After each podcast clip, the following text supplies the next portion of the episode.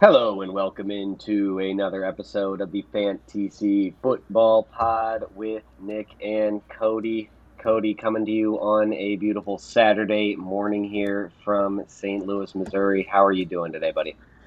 Uh, I'm doing wonderful. Coming across, uh, coming to you from the other side of the state, from Kansas City, but uh, doing pretty good. Uh, obviously, recording a little later than we usually do, but uh, you had some work things. I had some work things. My wonderful girlfriend had her birthday on Thursday, so happy birthday, Victoria.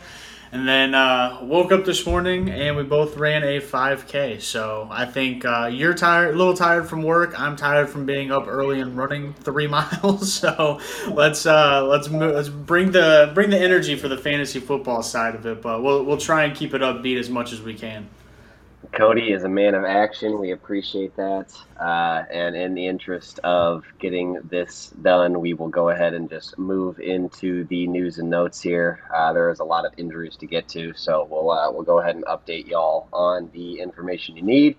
Uh, before we start here, just remember, Detroit, uh, Detroit, Las Vegas, Houston, and Tennessee are on bye this week. The byes begin in week six. So if you have any of those players in your lineup, go ahead and get them out of there. They are not playing this week. And uh, before we start with the rest of the injuries, I wanted to uh, mention this. We should have been on this last week because the bye started this week, but uh, next week, especially, probably going to be the most competitive waiver wire there is this year because the uh, the, t- the teams on bye are very fantasy relevant. We have the Rams, Vikings, Eagles, and Bills. It is a it is a by Mageddon, as it were, next week. I think that's going to be the big one this year. So just try to get ahead of it. If you uh, you have any of those guys on your team, especially the quarterbacks, uh, they're going to be you know, a lot of competition for the streamers. I think Derek Carr and Jimmy G are kind of my two favorite guys that are available in most leagues. Derek Carr, more of a, a shallow league guy, and Jimmy G, more of a deep league guy. But uh, Cody, I don't know if you have any guys you want to recommend, but um, you know, I think that's something that is important to note before we head into next week. Should be very competitive, and you know, the better players get ahead of that sort of thing. Yep, absolutely. Um, one thing I do want to mention with the bye weeks, if if you're not already doing this, you should be because good fantasy players do it. When you have a player that is listed as out for the week, you should be able to move them to your IR spot as long as your league has one. If you're moving someone to your IR spot and opening up a bench spot, always go try and add either a backup running back or another streamable quarterback like these couple that Nick had mentioned at this time of the year because you never know what kind of injuries are going to come up. And then also during these bio weeks, you want to make sure that you have the higher end streaming options because you don't want to have to wait around and get stuck starting a uh, Zach Wilson when you could have had a Derek Carr. So make sure you're getting ahead of those kind of things. Those are those are the little things in fantasy football that that help you win championships that go very underappreciated.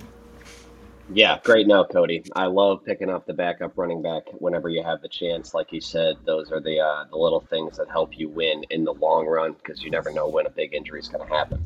Um, I'm going to go ahead and run through these injuries and have you react after the fact, Cody. So uh, we're going to get this information out here real quick. Starting in Cincinnati, Tee Higgins returns to practice Friday. His status is still up in the air. I would consider him a basically a game time decision at this point. Uh, I would probably be making other plans based on what happened last week, uh, but Tee Higgins officially questionable for this week. Jonathan Taylor also officially questionable. I would say he has a little bit better of a ch- of a chance to play uh, than Higgins did. Um, but still, uh, make other plans for him and just be, you know, if he plays, it's gravy. If not, then uh, know that you should have another option there. Nyheim Hines is in the same boat. He is officially questionable. He has not uh, progressed through the concussion protocol, but he did practice on Thursday and Friday in a limited fashion, same as Jonathan Taylor. Chris Godwin added to the injury report with a hip injury this week.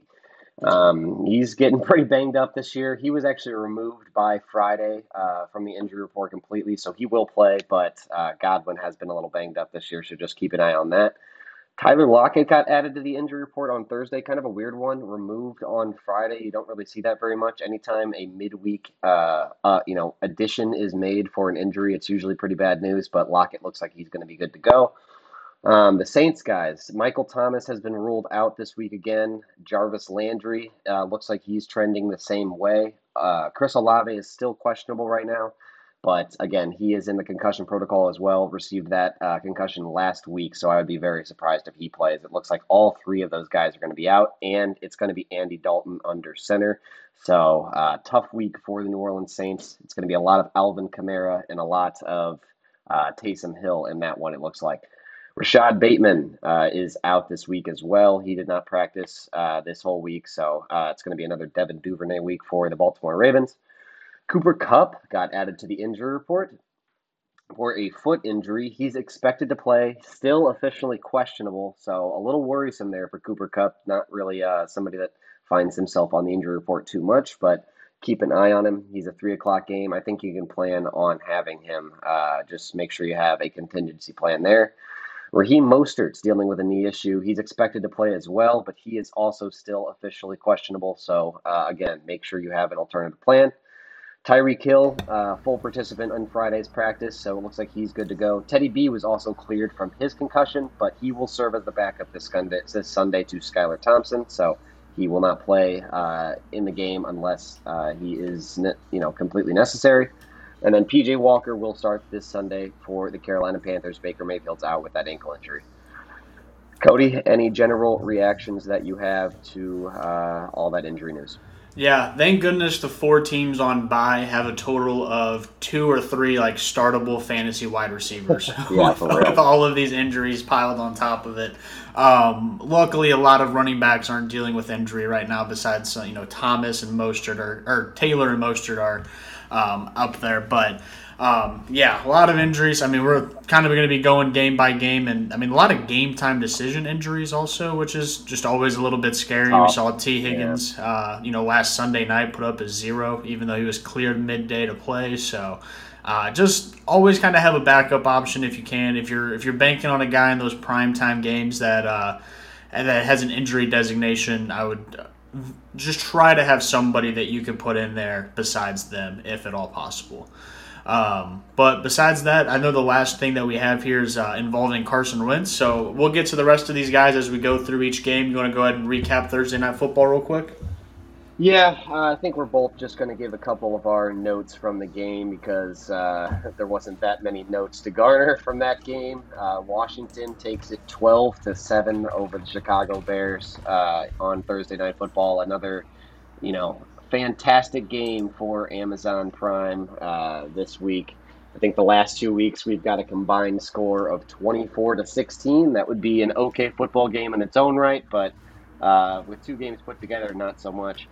Uh, like you said, the, the note that I have here is Carson Wentz has a fractured finger in his throwing hand. He's going to a specialist this week to see uh, what the extent of the damage is. So we'll get some more updates, um, you know, on Carson later in the uh, the week here. Hopefully, he's all right. I think this is more prevalent for the the options in the Washington offense moving forward than you know Carson Wentz necessarily. Pretty much just a back end streaming option at this point, especially after his dud of a performance on Thursday Night Football. Um, I'm pretty I'm pretty pretty happy with the way that we previewed that game, though, Cody. I think we kind of told you that this would be a little bit more of a low scoring affair, a little bit of a you know, less passing volume for that Washington offense. Kind of told you to avoid those guys. I wasn't too high on them, and uh, that's kind of how it played out. Really, just not a lot, uh, you know, not a lot of offense on either side, and you could kind of see both teams were sort of, you know, like playing conservative because they could tell the other team was not going to be able to move the ball very well.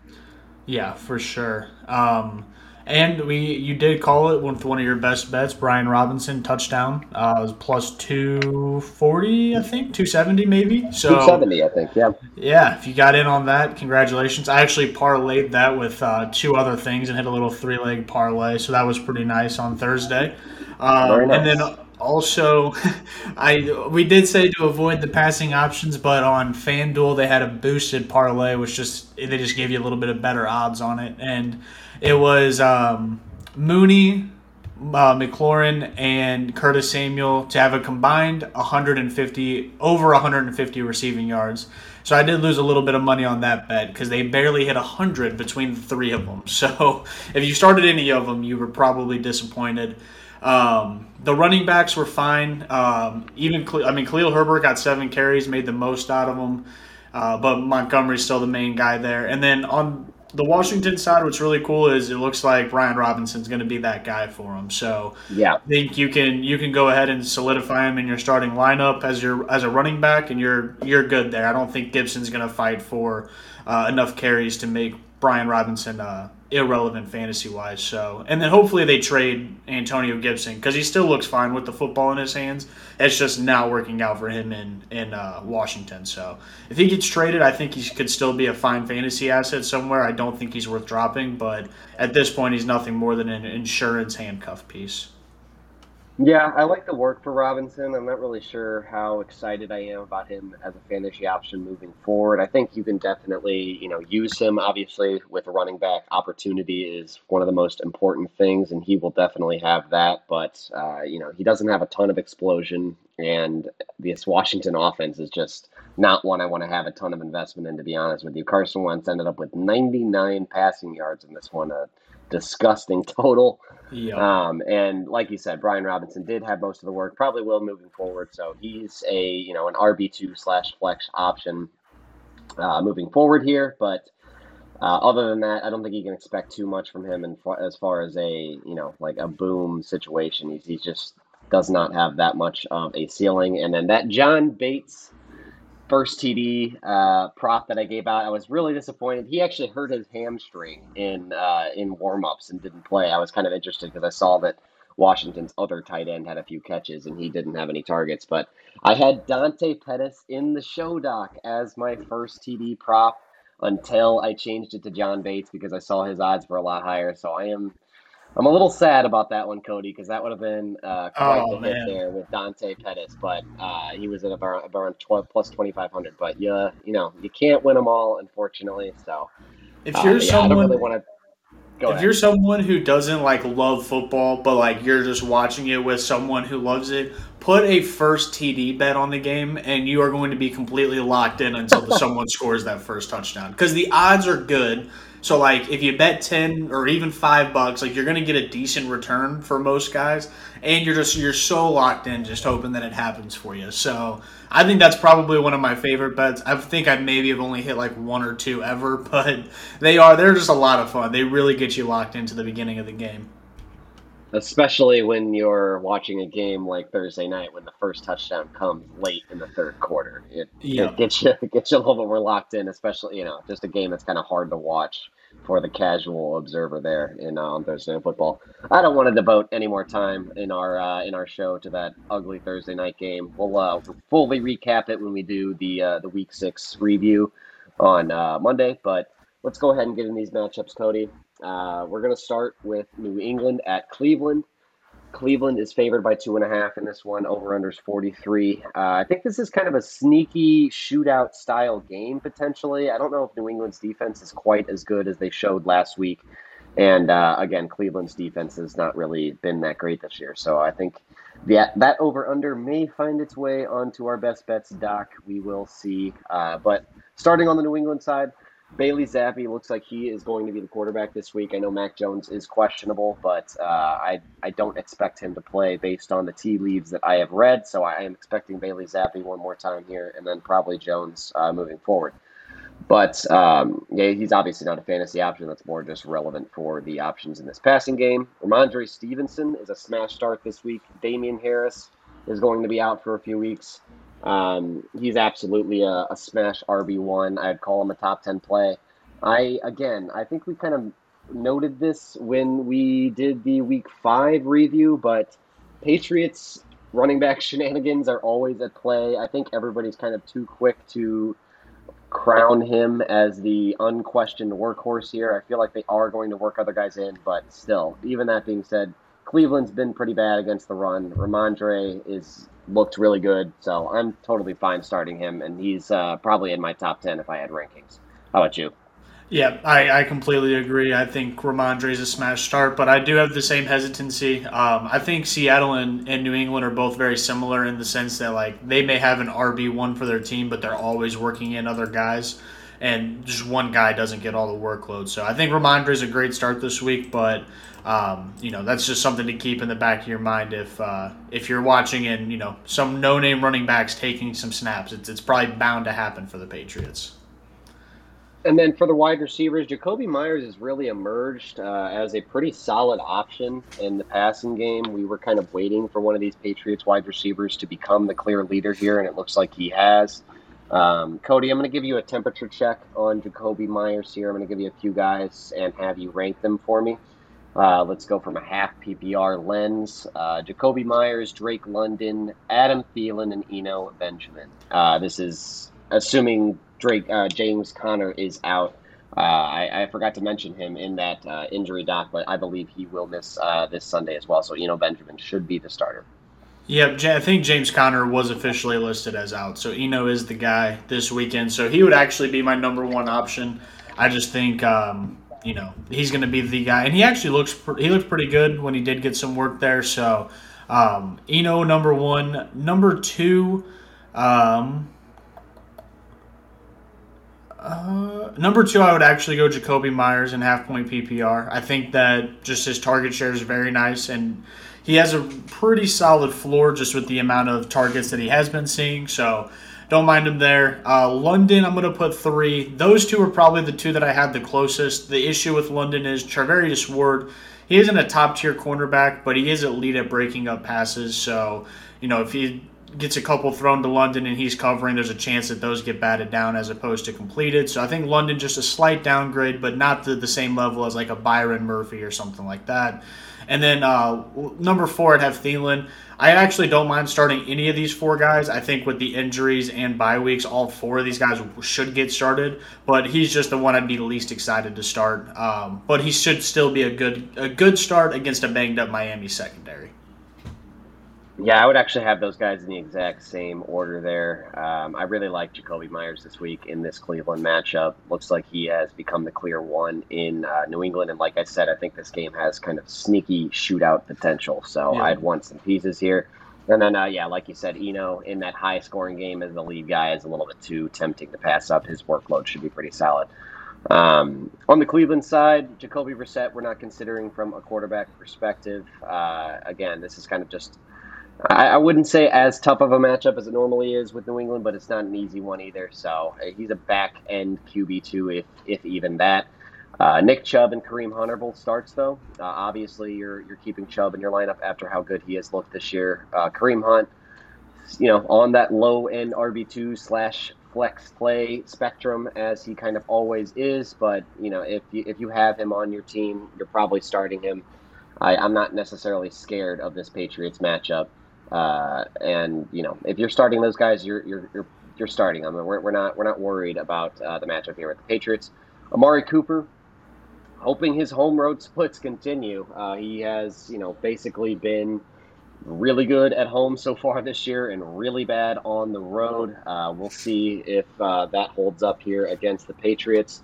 Again, they don't really have a number one shutdown corner. The Patriots have kind of been famous for taking away your number one option, as it were, but I'm not really sure that is even Cooper in this one. I feel like that's more likely Nick Chubb from the uh, the defensive perspective. So I'm, not really scared to start Cooper. I think you're just kind of expecting a uh, you know a boom bust sort of situation here. That's kind of how he's been so far this year. Do you have any uh, anything else to add on Amari there, or are you just throwing him in your lineup? Yeah, I'm throwing him in my lineup. I think I'm a little bit higher than you, but not not entirely too much. I think that he's he's a he's a pretty locked in wide receiver too. If if I were ranking out my top 24, I think it'd be hard for me to find 24 that I would put ahead of him uh, this week and on a weekly basis. So I think he's a pretty solid locked in starter for you right now.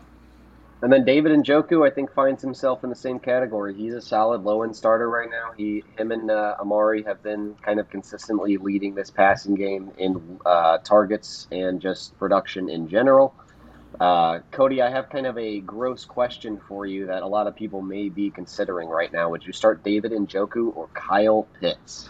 Yeah, uh, this is a, actually a really good question. Whenever I was going through the show doc and saw this, I was like, wow, imagine asking yourself this at the beginning of the season. um, yeah. For this week, if I needed a win, I'd have to go with Njoku. Um, and again, like you said, I think the Patriots are going to be more concerned with shutting down the rushing attack for this team. So I think that Njoku and Cooper aren't going to get um, a bump down like we would normally see with this Patriots defense. Um, and then with Pitts, we just he should have a higher ceiling, but we just we haven't even seen like a solid floor from him yet. So at this point, like if, if Pitts is your guy and there's not another high end streamer, because I would consider Njoku low like a low end starter, high end streamer right in that range. So that's why, and that's kind of where I see Pitts also right now, just without his ability to put up good games yet. Um, but if you're the Pitts manager and you don't have any of those other options, I'm fine starting them. Now, if you were the Pitts manager and you offered me Njoku for Pitts straight up, I think I'd have to take Pitts rest of season just based on potential upside, but I'd still be hesitant to even do that. Yeah, no, I, I am definitely starting Njoku this week. I'm not even questioning it. Uh, Kyle Pitts, I think a big game is coming. I, I really feel like his breakout is on the horizon here. I mean, he's just too good and too talented not to uh, to have a big game at some point this year. But that San Francisco defense scares me off of him this week. Uh, and Njoku, like you said, has been pretty solid so far. So I'd be uh, I I would go with that option if I had these two uh, in front of me. But yeah, I, I, think Kyle Pitts rest of the season, you have to take him over Njoku. We've already seen Njoku kind of disappear from the offense at times, and we just know he isn't the same caliber player as Kyle Pitts. You're going to be kicking yourself if you trade Pitts that low. So I think if you trade Pitts for Njoku, you got to get you know another asset back as well. Um, anything else on Cleveland and New England, Cody? Nope, I don't have anything. Jacksonville at Indy is our next game here. Indy favored by two points at home. Over under is 42. Uh, this is kind of an interesting game. Jacksonville took the first meeting 24 0 in their uh, in their complex uh, a few weeks ago here, but we'll see how this one plays out with a banged up Jonathan Taylor on the Indy side. Starting with the Jacksonville options, Trevor Lawrence I think we're hoping you have better options in a QB uh, in a one QB league. I'd saw I'd call him you know a mid tier QB two at this point. Uh, yeah, we we were hoping that Trevor Lawrence might take that step into being a top twelve quarterback, but you know he's had a couple rocky weeks. Maybe he can get back on track here, but I think uh, Trevor for now is on your bench in one quarterback leagues. James Robinson and Travis Etienne is a little bit more of an interesting conversation, Cody. Robinson has slowed down significantly since his hot start. I'm not incredibly excited to start him in this matchup against Indy. They've been pretty good against running backs so far. Robinson had a solid game against them, but it really all came on one carry. Um, and I, I just I don't really know what to think about this game in general. I think basically with these Jacksonville running backs, if you think Jacksonville's going to be winning the game or at least close, James Robinson's going to be the better start. And if you think Jacksonville's going to have a lot of passing downs and is going to be coming back, Travis Etienne will be the guy. So, uh, Cody, who are you choosing between these guys, at least this week, between uh, Etienne and Robinson? So I I agree with a lot of what you just said there. Um, I, I still think James Robinson's going to be my guy for this week. I think this should be a relatively neutral game script. Um, Indianapolis hasn't looked good on offense, and this defense for the Jags has been sneakily kind of good. So um, I'm I'm okay. I think this is going to be a neutral, and it should be a James Robinson kind of game. But with that being said, last week should have been a James Robinson kind of game. So, um, but that's why I'm very hesitant on both him and Lawrence. I think for this week, I'm still going Robinson. I'm going to give him another week to reestablish establish himself as a weekly starter. But if Etienne outsnaps him, or out carries him in a neutral game against Indianapolis this weekend, I think James Robinson has to, you know, I mean, it would be very big question marks. I know there's byes coming up, so it's hard to label guys as much must bench because uh, you never know who you could have on byes. But like this week, if I didn't have Derrick Henry and uh, Dameon Pierce and Josh Jacobs all on bye weeks, like I would probably try to move James Robinson to my bench and hope that he just has kind of reestablishes himself, but you're probably forced to start him um, with some good running backs on bye. So that was a really long-winded say, long-winded way to say I would still take Robinson for this week. He just needs to reestablish himself for me. Yeah, I'm not sure I'm as confident. Um, I, I, know you kind of gave some disclaimers there on Robinson, but uh, for some reason, I just feel like Indy is going to win this game, and I, I don't know. I, I, feel like Etienne might be the better play here, but like you said, I'm not incredibly confident in either option. So you, you really just kind of, you know, flipping a coin here between Etienne and Robinson and hoping, basically, uh, as far as the snap share goes, it will come down to game script, uh, basically, between these two guys. But um, let's get a temperature check on the Jacksonville running backs. Would you rather start either one of these guys or either one of the Cowboys running backs against uh, Philadelphia? Yeah, I would go. Um, again, just the way I see the game going, just a little bit differently here. But I'd go Robinson one. I'd go Zeke two because he's still getting the valuable carries for Dallas, and then I'd go yep. Etienne three, Pollard four. Um, out of those four there. I think I would just switch Etienne and Robinson, but like you said, we we see this game's going slightly differently. And then uh, between the Jacksonville running backs and Adam Thielen, who would you start this week? So it would go Robinson, Thielen, Etienne for me, and I'm sure it's probably the the exact opposite for you. But I think Thielen's still a pretty good start this week. Yeah, I think I would actually have Thielen third, and then uh, Etienne Robinson, Thielen. Again, I'm just not incredibly confident in this Jacksonville split, or at least predicting how it's going to go. Um, again, I, I, think this game will go a certain way, but I'm not going to put all that my eggs in one basket. I'm certain it's more of just a feeling than anything else. Are you starting? Are you starting Etienne in our mini dynasty league this week? I'm not because I have Darrell Henderson, who we'll get to uh, later, but no. he luckily found his way into a starting role this week, as we will mention. Uh, I, I, forgot to mention that in the, the news and notes, but uh, we will get to that when we, we talk about Panthers and Rams. Um, but yeah, I, am not I'm not scared to start Etienne this week, but uh, again, I, I, just think it's going to really depend on how this uh, this game script ends up playing out. We'll see. Thielen is going to be kind of a uh, a flex barrier for us this week. I kind of like. I think Adam Thielen is is a good guy to just kind of put guys up against and see how confident you are in starting him because he is sort of the uh, the last guy, as it were, that I am comfortable throwing into my flex. But uh, on the wide receiver side, Christian Kirk had a really rough week last week against Houston. Um, I'm still going to trust him for one more week, especially because he played very well against Indianapolis the first go around here. Uh, they've been very good against wide receivers so far this year. Actually, the number one fantasy defense in total points allowed, but I'm not sure how much uh, that is. You know, I think it's more of a, a, product of who they've played so far. And like I said, Kirk had a good game the first time around, so um, I'm not wor- I'm not scared to start him. I think we're sitting the rest of the Jacksonville wide receivers, especially because they're banged up right now, and uh, we'll see how they play uh, this week. But we are benching the rest of them, and I'm still confident starting Kirk as a wide receiver too. Uh, do you uh, disagree there, Cody? I, I don't necessarily disagree, but if you're in a really like tight bind and you need to throw Zay Jones in there, he's a deep PPR flex ish option. I mean, he's getting like eight ish targets a week. So, I mean, if you just need somebody, I'm okay with that. But other than that, I, I relatively agree with what you say. I, I would look to avoid the other options if at all possible. Yeah, especially as byes creep up here, it's going to be harder and harder to avoid those auxiliary options. So again, Zay Jones is on the radar, and then Evan Engram, another guy on the radar. He's in the streaming category. Uh, let's just throw out a couple other streamers here and see how you feel about them. Would you start Evan Engram, Taysom Hill, or Kyle Pitts? Cody, rank those three for me. Yeah, I got to go Taysom number one. Uh, just with all the wide receivers most likely missing for New Orleans, which Agreed. we'll get to. Um, you just got to go Taysom this week. Pitts number two. Um, I know he has a tough matchup going against the 49ers, but they are banged up quite a bit on the defensive line, and I still think that they will, the 49ers will be winning this game by a good amount, so they should be throwing uh, till the very end. And then last, I would have Engram. I just think he's a a mid tier streaming option, which most tight ends are, I guess. So I, I just still see Taysom and Pitts at a clear level above Engram.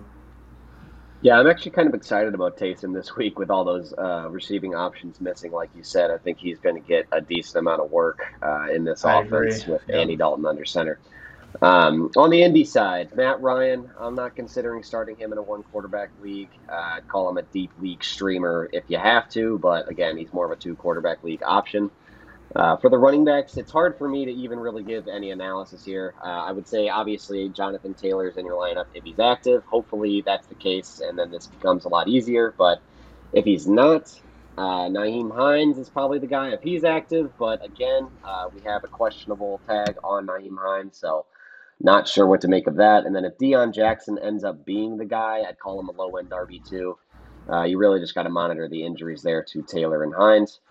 On the wide receiver side, Michael Pittman he has kind of fallen back into more of a uh, wide receiver two ish situation right now for the Indianapolis Colts, but uh, I, am still starting him pretty confidently as a solid, uh, you know, back in, you know, maybe more of a wide receiver two, like I said, than a wide receiver one, like we were hoping coming into the year. But I'm not incredibly concerned about Pittman long term. I think he will still be the number one in Indy uh, moving forward here. Cody, how do you feel? Yeah, I still I feel I feel the same way. I, am a little bit concerned with Michael Pittman just because of how bad uh, Matt Ryan has looked. But I, I did have a question for you. If you drafted and kept Pittman for the whole season, I mean, what finish are you going to be happy with by the end of the year? Like if he finishes as a top 20 wide receiver, is that you know a good finish for you? A wide receiver 15 or better? Is there a certain number that you see him that you kind of want to see him get to? Because I think everyone when they were drafting him was you know hoping wide receiver twelve or better. But now we're kind of readjusting our our season long you know rankings. Like, are you moving Pittman down to like you said, kind of wide receiver two, low end, mid tier? Uh, what's your thoughts there?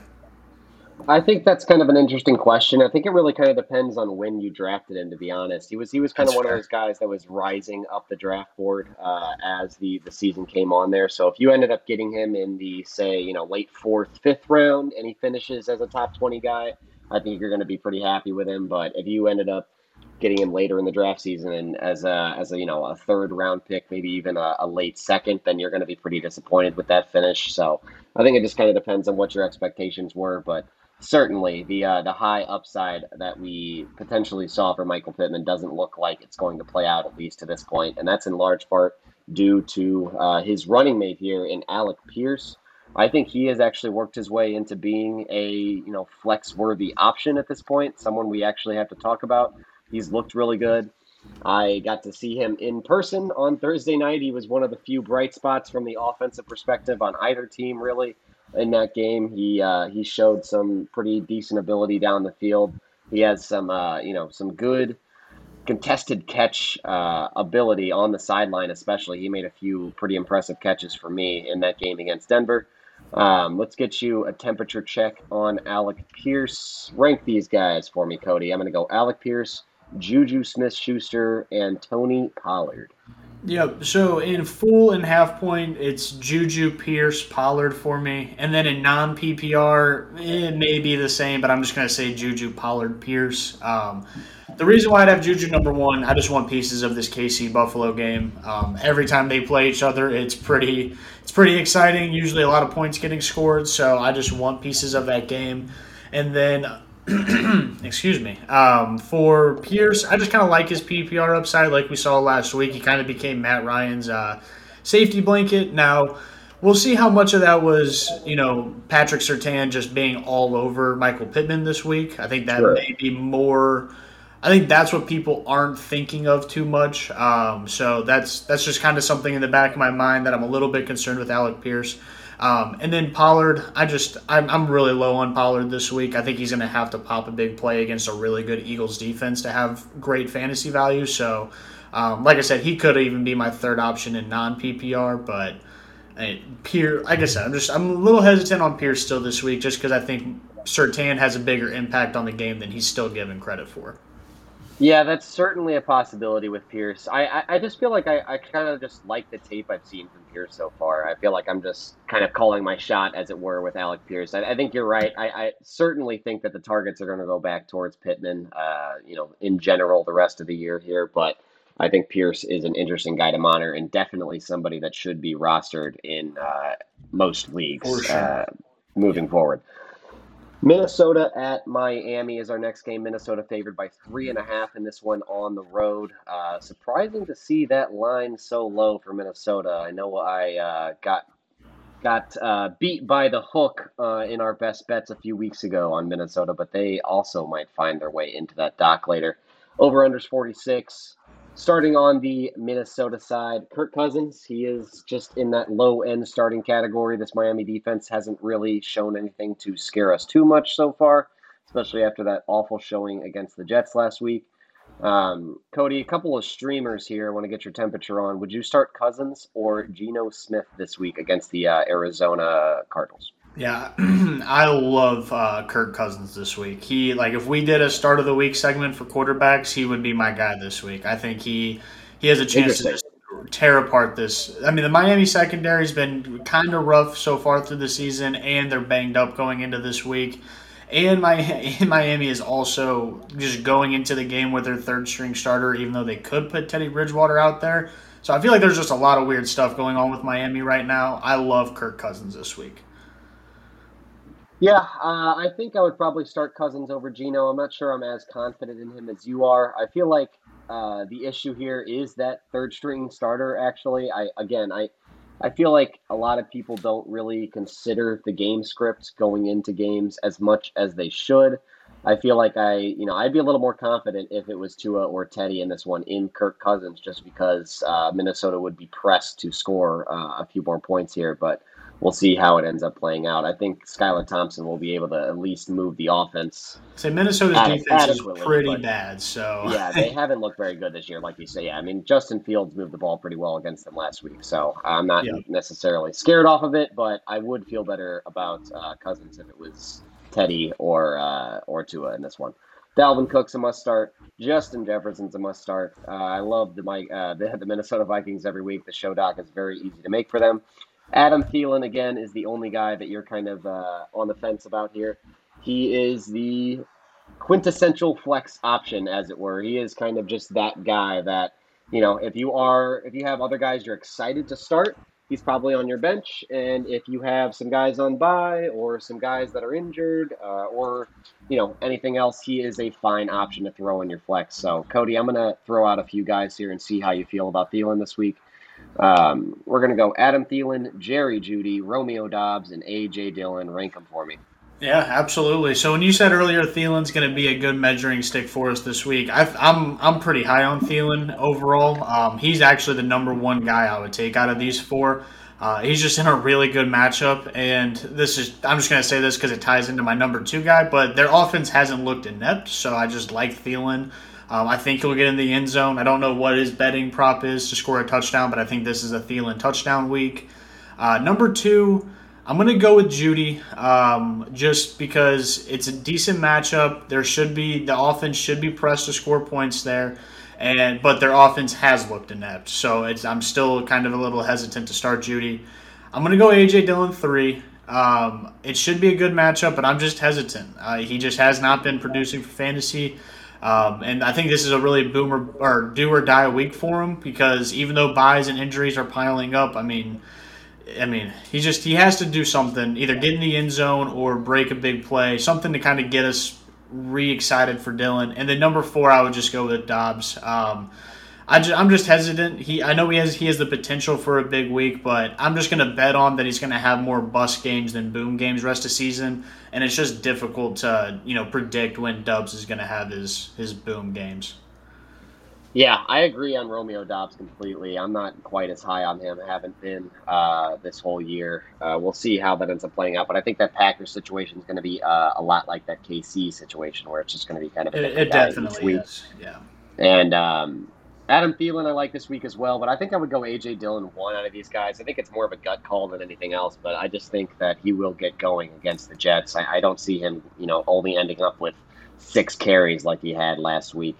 Uh, but again, I, I don't mind Adam Thielen in this matchup either. I think he's a solid play.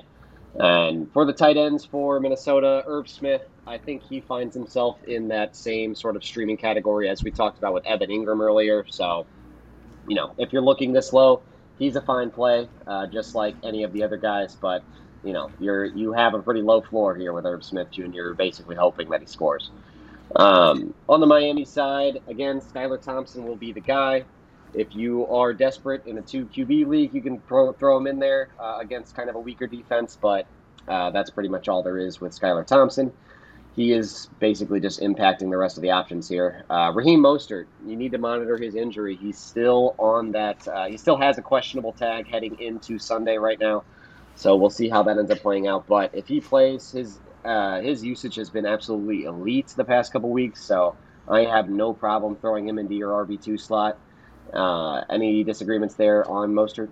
No, I completely agree with Mostert. Uh, Edmonds should be rostered as long as you are in a deep league that it's worth rostering him in. Um, but at this point, he's just a handcuff or insurance yeah. piece. But Mostert does get hurt a lot, so I think he's still a high end insurance piece.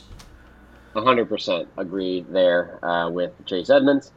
On the wide receiver side, Tyreek Hill, I think, is too good to keep out of your lineup, even with Skylar Thompson at quarterback, so you're probably throwing him in. Jalen Waddle is a little bit more of an interesting conversation. He uh, is off the injury report, so he's not banged up anymore. Uh, but in the same game, Cody, would you rather start Jalen Waddle with Skylar Thompson under center or Adam Thielen on the other side of the field? Yeah, you, you hate to see this kind of question, man, especially if you're a Waddle manager, because a couple weeks in you thought you had drafted your your you know league winner. Um, but I think I'm still going to play Waddle. I mean, he just has that game breaking ability that he can take a screen to the house at any time. Um, again, I still think Thielen's going to have a solid week, so maybe it's just even matchup dependent. You know, if you need maybe someone that you know is going to get you points, I'd go Thielen. If you need Good someone call. who can really break out, like just game break for you and potentially score two long touchdowns, I'd go Waddle. Um, but sadly, those two guys are in a very close race for who would meet who would be in my starting lineup. Yeah, I think in a general sense, I would agree. I would go with Waddle uh, if it was just these two in a vacuum. But I think that's a really good point that you brought up there. Uh, you kind of just have to know your matchup here. If you're facing maybe one of the better teams in the league and uh, you think you need somebody that's going to give you a boom week, you go with Waddle. And if you're one of the better teams in the league, you're facing a weaker manager this week, go ahead and just throw Thielen in there for some guaranteed points. Yep. Uh, because Waddle does have a pretty low floor uh, this week. Tampa Bay at Pittsburgh is our next game. Tampa Bay favored by eight and a half points. Uh, that line has been moving. I think it might be up to around 10 now, but uh, when I did the show doc, it was eight and a half. Over unders 45 for this one. Uh, starting on the Tampa Bay side, Tom Brady's a solid start. Pittsburgh has been uh, a very bad defense so far this year, especially without TJ Watt, so he's in your lineup. Leonard Fournette in your lineup as well, uh, continuing to monitor Rachaad White's involvement, but he's not quite on the weekly radar yet for starting purposes. Mike Evans and Chris Godwin, they're both in your lineup, like I said, with Godwin. We're keeping an eye on his snap share. Uh, it was only it was hovering a little bit above 50% last week, but I expect that to uh, go upwards here. And uh, both these guys are very startable assets against again a weak Pittsburgh defense here in this one. Um, and Cade Otton uh, on the tight end side is kind of an interesting player right now. Uh, I, I kind of like throwing him on your bench as a speculative guy. I always like having Tom Brady's outlet, and if he ends up being that guy, he could be a legit option at the tight end position moving forward. Cameron Brate is coming back this week, so just keep an eye on that. If you know he relegates Otton to a part-time player, then this will be a moot point. But I think he uh, he's looked okay, and he's someone that I am interested in monitoring. Yeah, I, I agree with the monitoring part. Um, I actually have a buddy who's starting Cade Otton against me this week in fantasy football, and I'm very excited for that. I don't think he should be played um, at all, especially with Cameron Brate uh, coming back. But he is someone who could monitor. I mean, Brady has made, you know, obviously Gronk being his most famous tight end for fantasy relevance, but I mean, again, just tight ends that are his kind of safety blanket are, are great fantasy options. So if Cade Otton becomes that guy, he definitely could be a fantasy tight end, and it doesn't take a lot to break into that streamable, you know, tight end category. So maybe in the exactly. upcoming weeks he can take that spot from Brayton and kind of break into there. Um, before we move to Pittsburgh, did just get a notification on my phone. Nyheim Hines and Jonathan Taylor both downgraded to out for Sunday's game. Really? So, yeah. Wow. Yeah, breaking news there. Um, I'm scrolling back up because I can't even remember who their third string running back is. Um, Deon Jackson. That yeah. Would be, uh, I would recommend him as an RB2 now, uh, realizing that information. And I am making a waiver claim in one league real quick, so hold tight here, Cody. Yeah, no, don't worry. I'm doing the same thing right now. A little desperate in this league. I'm one and four. I really need a win, so oh, I'm going to check. Deon Jackson is available. Let's go. Okay. Um, wow. Okay. Good information there, Cody. Nice. Uh, thank you for updating me. I appreciate that. My my one and fourteen thanks you, but everybody else uh, note that uh, Deon Jackson will be the starter this week, and he falls into the low end RB two category. Yep. So if um, you were if you were you know one of those guys that has Dameon Pierce and Derrick Henry like myself, he's a guy you should be looking yep. to add right 100%. away. Hopefully, you can listen to this before you know other people in your league do, or they just get the notification. But go at him if another guy another guy that I saw in person last week. He actually looks solid. Honestly, I think he's uh, he'll be an okay guy, especially getting all the work in uh, in Indianapolis there. Yeah. Uh, on the Pittsburgh side, Kenny Pickett, we're not considering this week against a tough Tampa defense, not even in two quarterback leagues. Uh, Najee Harris, wow, this is an interesting conversation. He has really fallen pretty far here as far as the fantasy spectrum goes. He is in that top run of matchups that we mentioned a few weeks ago. Uh, we told you you might want to move off him before that. Cody in our Dynasty League thankfully did. Uh, got some decent value there in Courtland Sutton. But um, I'm throwing him in the low end RB2 category just based on his workload, but I am not confident starting him at all. Cody, I'm going to give you. Um, you know, uh, one other guy in that low end RB2 category. See how you feel about Harris right now. Would you start Najee Harris or J.K. Dobbins this week? Yeah, um, I mean with Najee in general, I mean it's going to be hard to bench him with the byes again if you have Pierce or someone like that. You know, like if I would start Pierce over Najee all day long if I could, but uh, with him on bye, probably that option for you is going to be taken away. Oh, I just, uh, um, let's see. I think I just have to go Dobbins. I mean, I just I don't think I could have any hope in Najee Harris against a really really tough uh, rushing defense. And I mean, we just you see it if you watch Pittsburgh. I know a lot of people don't because their offense is just bad. But Jaylen Warren looks better with the football in his hands than Najee Harris does. So I mean, there could be a chance that Jaylen Warren breaks one against this defense before Najee Harris does. So I would go Dobbins over this week. And I mean, anyone that we kind of classify as a running back two, I maybe even am willing to start them over Najee Harris. I'm just, I know I traded traded him, so I'm probably just a little bit more pessimistic than I would be if I had him still. But I just I traded him for a reason. I mean, I felt like I didn't even really get great value for him back because I kind of traded him after his rough start. I probably I mean, at the end of last season you could have traded him for a haul, and I got Courtland Sutton back. But overall, I think at the end of the season we may look back and think that was a good trade. I, I'm just Najee's tough, man. It's tough to see. Yeah, for the rest of this year, I think at least you will be happy about that trade, and especially for the next few weeks, uh, it's going to be a tough go for Najee. Hopefully, uh, he can, you know, break a long run or something, or fall into the end zone in this one. I think that's the only way he's going to have value. Um, on the wide receiver side, Diontae Johnson and George Pickens are interesting conversations right now. It was encouraging to see Diontae hold his target share last week with Pickens under center, but again, uh, another low, you know, low efficiency outing for Diontae. So I don't really know where we stand on these two guys. Personally, I am on the Pickens side of things for the rest of the year. Cody, uh, how do you feel? Yeah, for for this week, I'm okay with Diontae Johnson. I think he's still the wide receiver one um, from a depth chart and target share percentage for this team. At least he will be. But rest of the season, I mean, I think Pickens is the playmaker on this team, and he kind of seems to be the most explosive wide receiver option they have. So with a young, you know, rookie quarterback that's probably not going to be able to push the ball downfield very well against good defenses, I kind of like that guy who can make explosive plays happen. Um, but this week, if you have Diontae Johnson, I think you're still okay with starting him. But I, if he maintains the target share this week, I would try and trade Diontae uh, immediately because I think that the Pickens takeover is is bound to happen by the end of the season. Yeah, I don't know if I've ever seen a guy that is more guaranteed for 10 targets in a game and that I'm less excited to start than Diontae Johnson in this one. I think Pittsburgh's definitely going to have to throw quite a bit, and Diontae will be on the receiving end of a lot of those targets, but uh, as we've seen so far this year, they're not incredibly high value. Uh, our, our, our measuring stick uh, is going to come into play here again, Cody. Would you rather start any uh, either one of these Pittsburgh wide receivers or Adam Thielen? I'm going to go Adam Thielen over both of these Pittsburgh wide receivers. Yeah, I would agree there. Um, I'm not incredibly confident in Pittsburgh's ability to move the ball in this one. Um, no Freiermuth this week. He's out with that concussion that he received last week, so uh, I'm not looking at any options on the tight end spectrum. Uh, anything else on this game you want to mention? Nope, we're all good.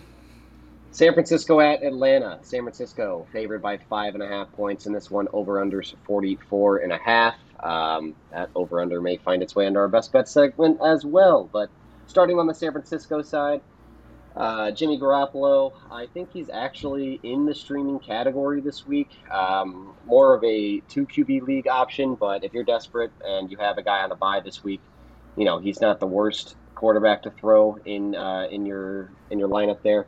Would you rather start Jimmy G or Russ this week, Cody? I, I, don't even want to answer this question, so I'll just throw it to you. Yeah, what a disgusting question. Um, I'm just going to go with Russ, but just for one more week, man. I mean, I well, he does have the injury, which I mean, I could understand if you want to pivot to Jimmy G, but I just with the weapons he has, I, I just have to go Russ one more week. But if he looks bad again, then I don't think Russ is startable until he looks good. So I'm going to give Russ one more chance, but it, it's now with a lot of confidence. Yeah, I, I think I would agree. I'd go Russ, but uh, yeah, like you said, not with a lot of confidence. Uh, Jeff Wilson's a smash start in this one. I think we're just watching uh, how Tyrion Davis Price is used. He was pretty heavily involved the one week that these two guys were splitting the backfield, but Wilson has kind of emerged since then. I'm not scared to start him, especially in the uh, the matchup against Atlanta. Uh, Deebo Samuel's in your lineup. Brandon Aiyuk, I am avoiding this week. Uh, would you drop Brandon Aiyuk at this point, Cody? I'm not really sure what to make of him. Um, you know, I, I, really like the player, but it, the target volume's just not been there. So uh, I think I'm okay dropping Brandon Aiyuk in most. Yeah, yeah, he's definitely a drop candidate at this point. Um, just this passing game. I mean, I know when I know a lot of people that were excited when Jimmy G came back, but Jimmy G just has not supported multiple wide receivers for fantasy football. I don't think ever. So I I think a lot of Brandon Aiyuk hype was just hoping that Trey Lance would uh, just be better than Jimmy G has been historically. Unfortunately, that's kind of out of the picture for right now, um, especially with byes, injuries piling up. If there's someone out there on that waiver wire that's going to benefit your team immediately, Brandon Aiyuk is 100% droppable. Um, uh, he's nothing. I can't start him with confidence on any given week, so he's nothing more than a stash piece. And I think I'd rather watch someone else kind of clog their roster with Brandon Aiyuk as opposed to myself. Yeah, if you're if you're not if you're this you know, unconfident in starting him against Atlanta. There's not going to be a ton of matchups where you feel great about starting him. So um, yeah. I think maybe maybe you want to hold him one more week just because they do play Kansas City next week, and that is going to be a matchup that you want to uh, start your wide receivers in, especially because of the points that need to be scored on the uh, the other end. But uh, I have no problem dropping Brandon Aiyuk. George Kittle, uh, here starting him if he's your guy. I uh, I think I want to throw a little touchdown guarantee on George Kittle here, the same way you did Adam Thielen earlier in the show. I, I feel like this just you know he's been kind of building up to this at this point, and uh, he's too good of a player to stay off the score sheet for long. I, I am guaranteeing a George Kittle touchdown this Sunday hopefully he comes through for me. Um, anything you want to add on San Francisco, Cody? Nope. If, yeah, if Kittle's your guy, you're starting him for sure. Um, I think we both labeled him as like a tight end four if we had to re rank our tight ends rest of season. So if he's your guy, I would definitely be confident playing him. And little Thielen, uh, George Kittle parlay for touchdowns tomorrow, I don't mind it. hopefully we'll be winning a little money tomorrow on those two guys, Cody. Uh, on the Atlanta side, Marcus Mariota is not on the streaming radar this week because of the tough matchup. I will say that I'm, uh, you know, not quite as scared of these Atlanta options because uh, San Francisco has a few guys that are banged up in this one, uh, and some big names at that. Emmanuel Moseley and Nick Bosa at the the forefront there. So uh, the San Francisco defense doesn't quite scare me as much as they normally would, but again, Marcus Mariota is still not on the streaming radar. Two QB league option. Tyler Allgeier, I would still call him a desperation flex at this point. My uh, my man has a chance to emerge still at this point uh, because he will probably be the lead guy. But again, uh, I'm I'm still a little bit scared of the San Francisco defense, even considering the uh, the guys missing here, especially from the running back perspective. I think Drake London is the guy that I'm a little less scared to start now that uh, these other options are, you know, not available. With without Nick Bosa, uh, I think Marcus Mariota might actually have a little bit of time to throw the ball. Uh, the Charvarius Ward bit that you gave earlier in the show is interesting, and I think that could affect Drake London, but you know he might find himself on Kyle Pitts as well on the outside. So I, I mm-hmm. think Drake London will be a fine option in this one. I'd call him a, a high end wide receiver three uh, myself. And then Kyle Pitts, again, we're, we're kind of trying to avoid him right now coming off of the injury and with the tough matchup. But uh, if he is your guy, I, I feel like you're going to be. It's going to be tough to sit him unless you have a high end streamer or somebody that you picked up earlier in the year, like a David Njoku uh, that we mentioned earlier. Cody, uh, you want to give any thoughts on these Atlanta guys? Yeah, this the Taysom Pitts discussion I think we kind of had earlier. I think we're both on the Taysom side of oh, that. Taysom. So I'm going to give you yeah. some some different names here that are probably you know that if you didn't pick up another tight end option, another higher end tight end option, these are the names you're looking at. Tyler Conklin, Evan Engram, Robert Tonyan. Are you starting any of those guys over Pitts, or would you still just roll Pitts out there this week? I think I'm going Pitts if I'm looking that low. Yeah, me too. Uh, I think the upside's just too too great, and the floor is you know just as low with all of those guys as it is with Pitts. So I think I would be sticking with Kyle Pitts in that situation. But the fact that that question even needs to be asked should tell you yeah. everything about how Kyle Pitts has played so far this year. Um, anything else you want to mention with Atlanta and San Francisco? Nope, I think we're good. Jets at uh, the Packers here uh, is our next game. Green Bay favored by seven and a half, and this one over under is 45 and a half. Uh, on the Jets side, I think we are passing on Zach Wilson this week, but um, hoping to see his pass volume go up a little bit so we can see how these uh, wide receiver options play with a little bit more volume in the passing game. Uh, on the running back side, I think Breece Hall has uh, solidified himself as a must start until uh, you know we see the split come back the other way with Michael Carter, and then with Michael Carter, I think we are still holding him potentially, especially through the byes. I think he's an okay option. He's still getting some work, but um, he is a little bit more. You know, he's finding himself more in the high end handcuff role than he is necessarily in the uh, the flex slash RB two role that he was earlier this year. Yeah, um, if, if, he doesn't get in the end zone twice last week on two one yard carries, I think that yeah, he's 100%. he's officially an insurance back. And but just if Breece gets in on those two, it's one hundred percent swung Breece's way. But just because he got down at the one or two uh, multiple times, I think Michael Carter is still somewhat relevant, but just a very low end option in my opinion. I still think this is Breece Hall's backfield from this point moving forward.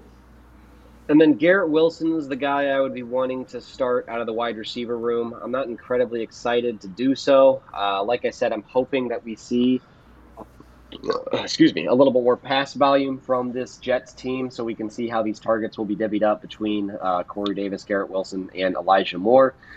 I would throw both Moore and Davis in, you know, a half tier right below Garrett Wilson. I think all of them are probably in the same boat, but Garrett Wilson is the guy that I would want to start just based on ability out of the three of them if you have to choose one of them. Cody, uh, do you have uh, any disagreements there? Uh, no, if I had to start one of them, Garrett Wilson is the guy. Um, but my overall Jets take is I'm starting Breece, and then the rest of these guys I want to just wait on um, and, and try to hold. But with you know byes slash injuries. Garrett Wilson will probably find his way into your lineup this week, but you know between Corey Davis and Elijah Moore, I, I don't have a lot. I don't have any confidence starting those two guys. Garrett Wilson is, is the one I would start. And then, uh, like you mentioned earlier, Tyler Tyler Conklin finds himself in the low end streaming category. Um, you know, if you got to start him, you, you can, but I would probably be looking to other options, and I'd probably rather start the other tight end in this game uh, out of the, the low end streamers here. Um, on the Green Bay side, Aaron Rodgers, he has pretty much solidified himself as a low end starter this year, uh, especially against the Jets at home. This should be a matchup that he can exploit, but he has basically you know, found himself. He is the quintessential 250 and two quarterback at this point. So you kind of know what you're going to get from him, and it's not a ton of upside, but he's very good at football, so he, he won't have a ton of downside either. Uh, on the running back side, Aaron Jones is a must start. AJ Dillon, like I said earlier, I'm just I'm kind of uh, this is more of a gut call than it is anything else, to be honest. I, I, think that the, the Green Bay Packers will get going in this one against the uh, the New York Jets, and I think AJ Dillon will get into the end zone. So I'm okay starting him in a flex or an RB two spot, but I, I understand the the trepidation on AJ Dillon here, Cody. Uh, do you want to give your thoughts on these Packers running backs? Yeah, I'm just hesitant on AJ Dillon. I know I have a couple names listed here, but there's one in particular I just want to get your your opinion on because we'll talk about him a little later. We're both kind of high on him this week. AJ Dillon or Devin Duvernay in a flex position, half point, full point, and non PPR. I think in full PPR, I'd be going Devin Duvernay. Uh, that's more of just my confidence in him without Bateman, to be honest. Right. But, and half and and non PPR, I'd go AJ Dillon. Uh, again, Okay. I'm pretty confident that he will get into the end zone this week. So I, I think I would go that route. But I like Duvernay in a full PPR situation there. Yep. And on the wide receiver side for the uh, Packers, Romeo Doubs and Allen Lazard are the two guys that we're looking at.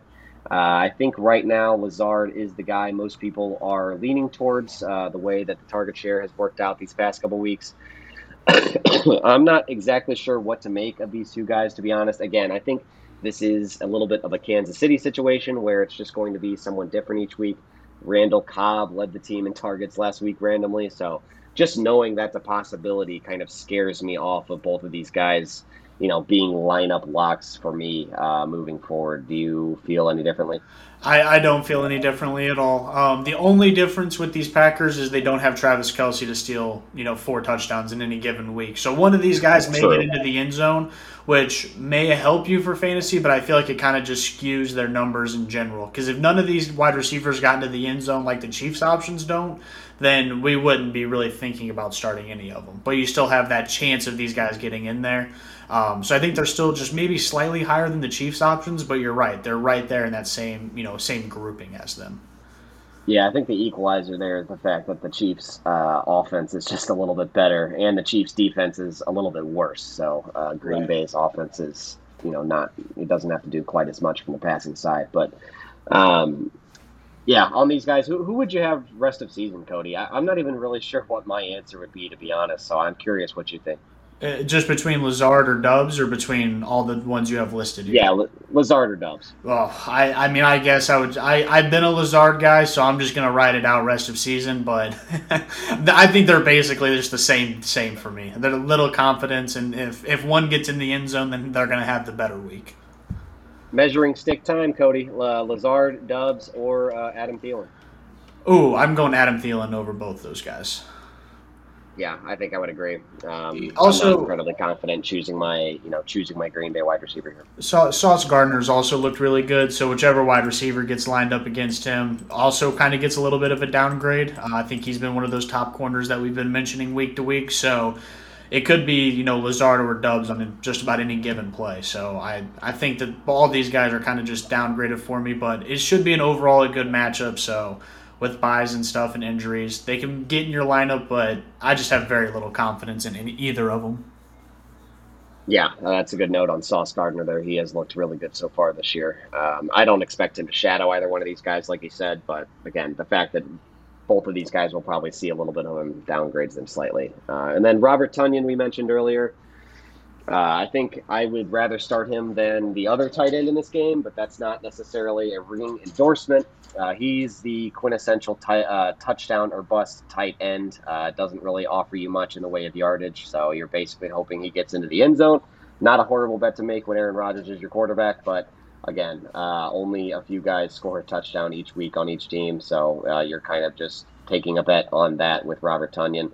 I, I'm just I'm I, mean, I think he's more of that tight end 12 type of guy. The rest of the year hasn't really emerged as the you know consistent option in this passing game as I think we were both hoping. Uh, anything else you want to add on this game, Cody? Uh, nope, I think we're good.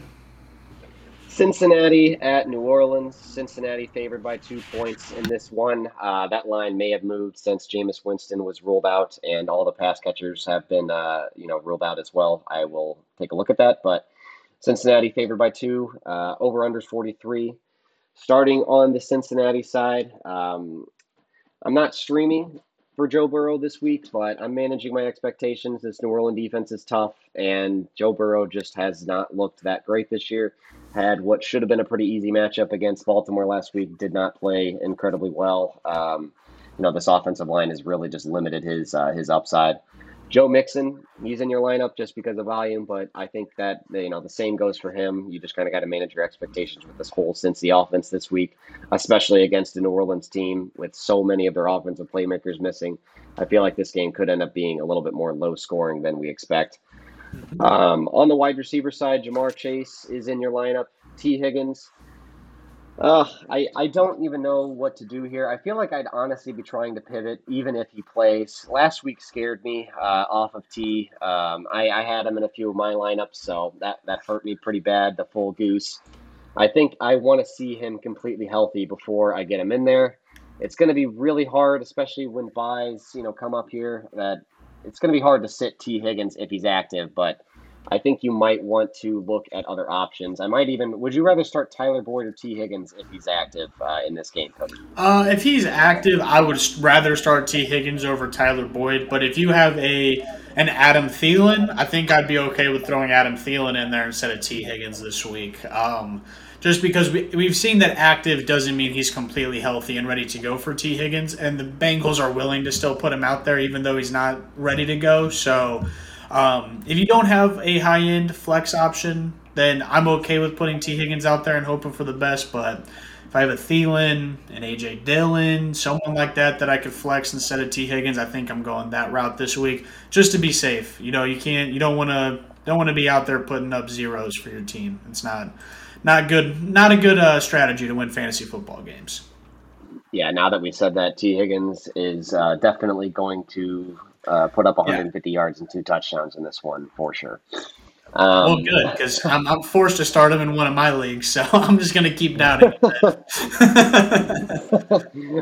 the tight end side, uh, Hayden Hurst, I think his uh, you know his his usage is going to depend on whether Higgins plays or not in this one. If there's no Higgins, he's actually above that you know Ty- Tonyan Conklin Engram range that we uh, have discussed so far in this show, I'd be pretty confident starting him. If Higgins does play, he finds himself in that boat with uh, Tonyan, Ingram, Conklin, you know that those type of guys. If you if you have to start him, you can, but I wouldn't be incredibly confident if Higgins is active in this one. Uh, do you disagree? Uh, no, I, I, agree with you there. I also don't think this offense and Joe Burrow wants to continuously keep dumping it down to the tight end. I think they'd rather push the ball downfield to Ja'Marr and Tee Higgins. So I think he's a fine option if Tee Higgins doesn't play, but if he does, I think I'd be looking elsewhere.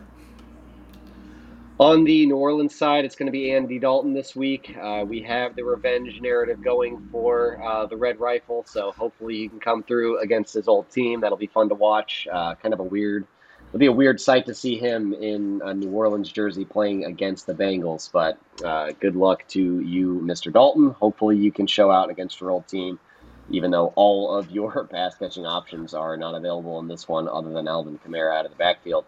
Uh, speaking of Alvin Kamara, he is in your lineup. He is going to be incredibly necessary this week. He might get 30 touches against the Bengals. To be honest, I, I don't really see who else in this, uh, you know, the, out of these pass catching options is going to get the ball. It's going to be interesting to see what kind of offense New Orleans runs. I think it's going to be a lot of Kamara and a lot of Taysom Hill.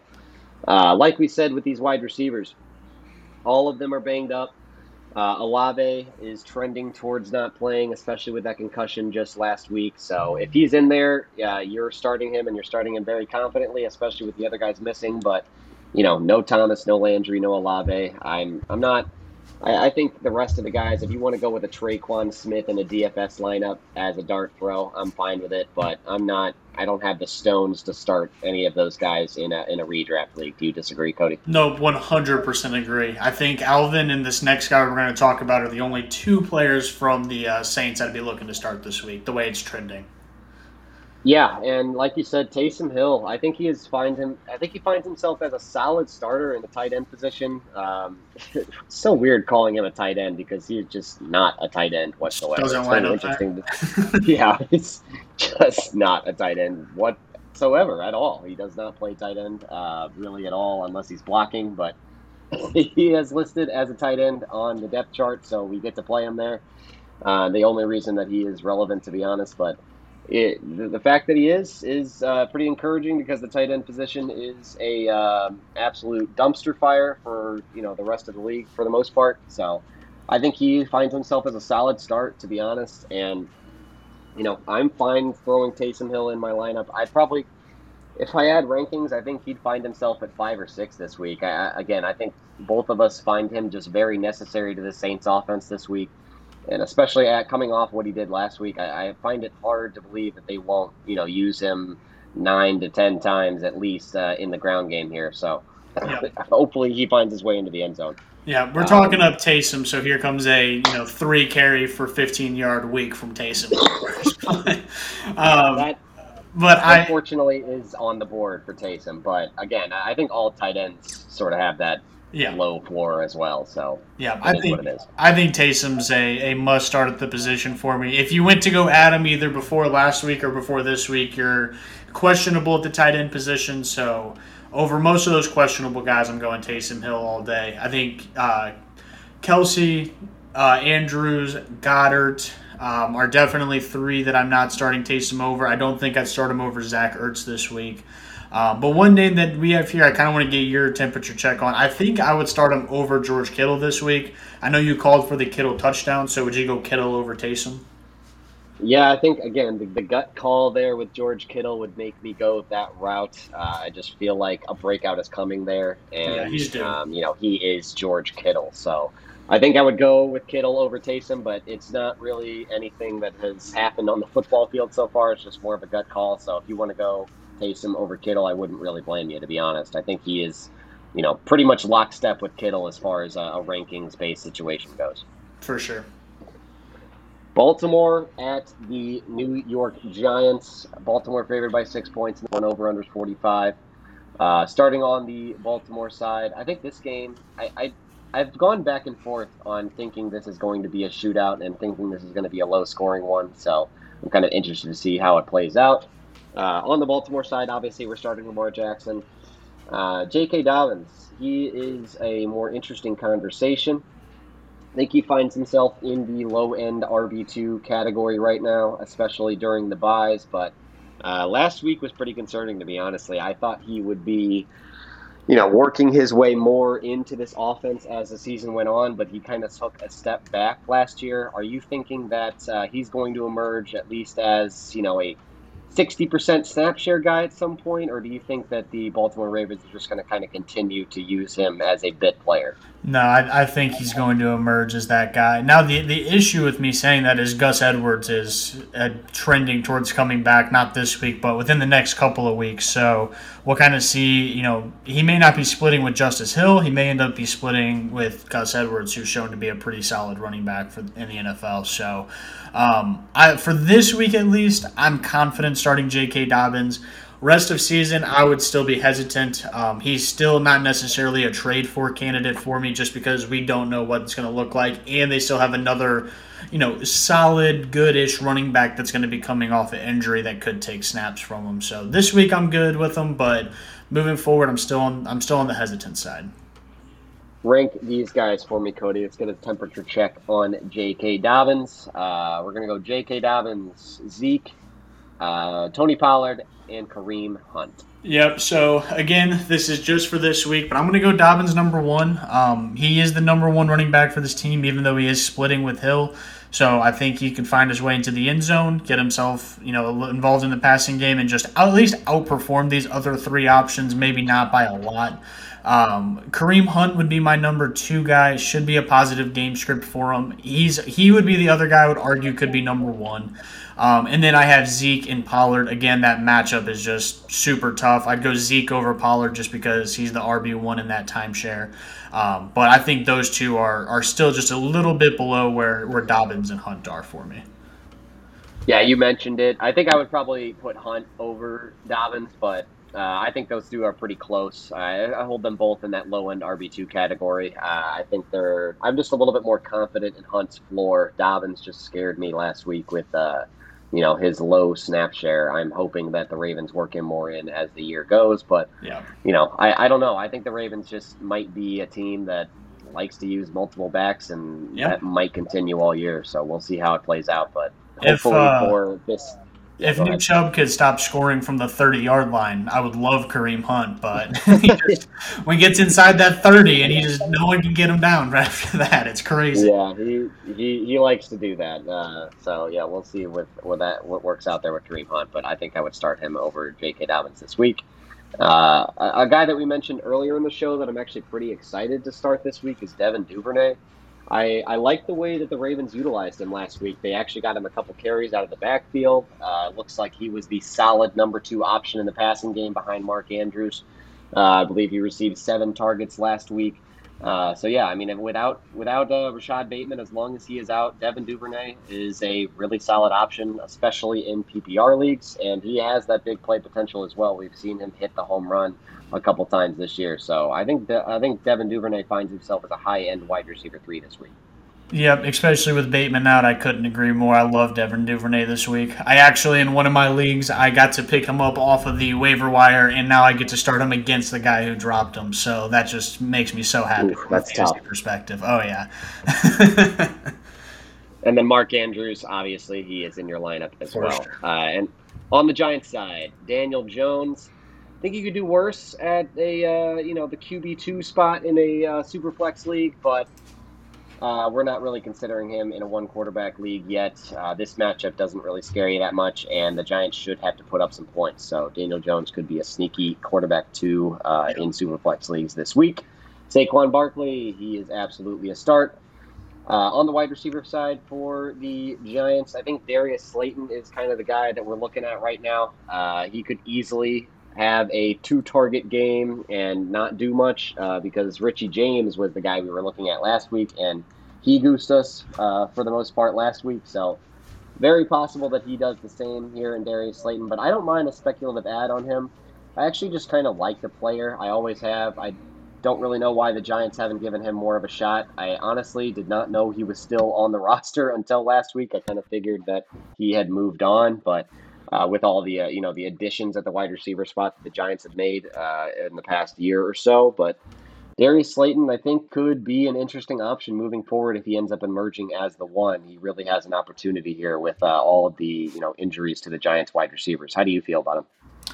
Uh, yeah, I, I don't mind him as a speculative ad. I don't think I have confidence starting him this week. Um, I do just want to bring up this is the sixth Giants wide receiver that we have mentioned on the pod um, already this season. So I, I don't mind him as a speculative ad, but I I don't have super like a lot of confidence in him. We're hoping Rondale Wan'Dale can eventually come back, which I think would downgrade Slayton, Tony potentially, but I don't think so. So he's fine for a, a speculative ad. Hopefully he continues to be involved, but I, I don't know if I really like his long term potential with the Giants. I don't, but I also don't know if I like really any of their wide receivers' long term potential with the uh, rate that they're getting injured.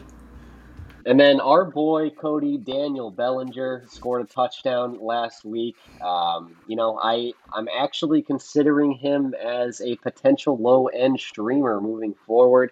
Very proud of him. Didn't know who he was. Mentioned him as a joke in the first week, but this segment will continue all year long. Hopefully, Daniel Bellinger actually moves into somewhat relevance here moving forward uh, we will be tracking his career with great interest. Yeah, for sure. And then, uh, Nick, if you want to, for these next couple of matchups, if you want to kind of read through them, I will have you in my ear if I have something to say, but I just have to uh, do something real quick, uh, house related. So go you, ahead. Yeah, go ahead and run through them. And if there's something that I want to bring up, I will. Uh, I'll jump in there and interject for you. Thank you. Go ahead. So our next matchup here is Carolina at LA. Uh, LA favored by 10 points in this one. Over unders 42 does not leave much for the Carolina side as far as points go. Um, but we have PJ Walker at the quarterback position for the Carolina Panthers this week. Uh, might be an upgrade at quarterback from what we've had so far from Baker Mayfield. That's not saying much though. So uh, we'll see how he plays. Good luck to PJ Walker, former XFL star um, for the Houston Ramblers, I think. I can't remember exactly. But anyway, uh, Christian McCaffrey's kind of the only guy that we're really considering from the Panthers side this week as far as starting goes. Um, I think, you know, he's going to be really necessary to this offense. And the Rams defense has been pretty good this year, but maybe not the uh, absolutely elite unit it was last year. So I'm not necessarily scared off playing McCaffrey in any, uh, any redraft leagues at all. Uh, we're not considering the wide receivers this week, especially with PJ Walker under center. I just want to see how he's going to divvy up those targets. I think you are looking at a potential full goose from any one of them. Uh, but, you know, if you want to hold on to DJ Moore uh, just in case that he ends up going off and, you know, gains some value and you can trade him next week, I don't mind it, but I don't want to throw him in my lineup this week. Carolina's pretty easy. It's McCaffrey and basically no one else. On the LA side, um, I don't have a ton of confidence in Matthew Stafford. Uh, the Carolina Panthers actually do put up a pretty good pressure rate. I think that's the main thing you want to look for with Matthew Stafford is how good is the other team's pass rush. Carolina's is pretty good, so I um, you know, I'm not incredibly excited to start Stafford, especially in a game where you wouldn't figure uh, the Rams have to put up a ton of points, so the passing volume might be a little lower in this one. I would uh, put him below the, you know, starting tier. I put him below the Aaron Rodgerses, the Kirk Cousins. Uh, I think him and Russell Wilson find himself in the same category uh, with our low confidence in Russ. Um, on the running back side, Cam Akers a surprise inactive this week with a personal issue, uh, so we'll have to monitor that one. But Darrell Henderson finds himself into the RB2 category because of that.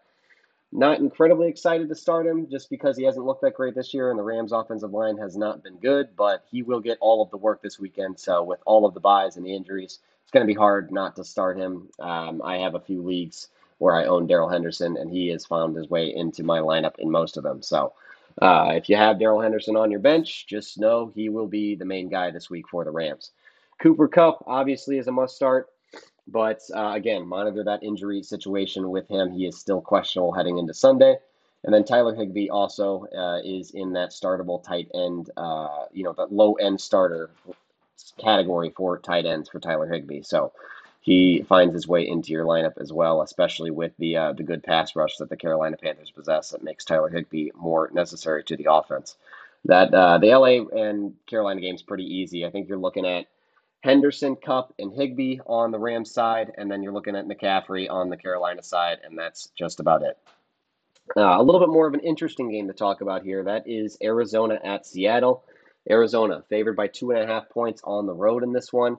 I do not know why, to be honest with you. Uh, again, this is another one that may find its way onto our best bet segment. I really don't like betting divisional games, especially on the line, but I might break my rule for this one just because I really don't understand this line whatsoever. Uh, over unders 50 and a half. That's pretty juicy, especially for this week. Uh, so we're going to be wanting to target options in this game. On the Arizona side, Kyler Murray's an absolute smash start. Seattle's been very bad so far this year on defense, as we've seen. So uh, Kyler Murray should be in your lineup.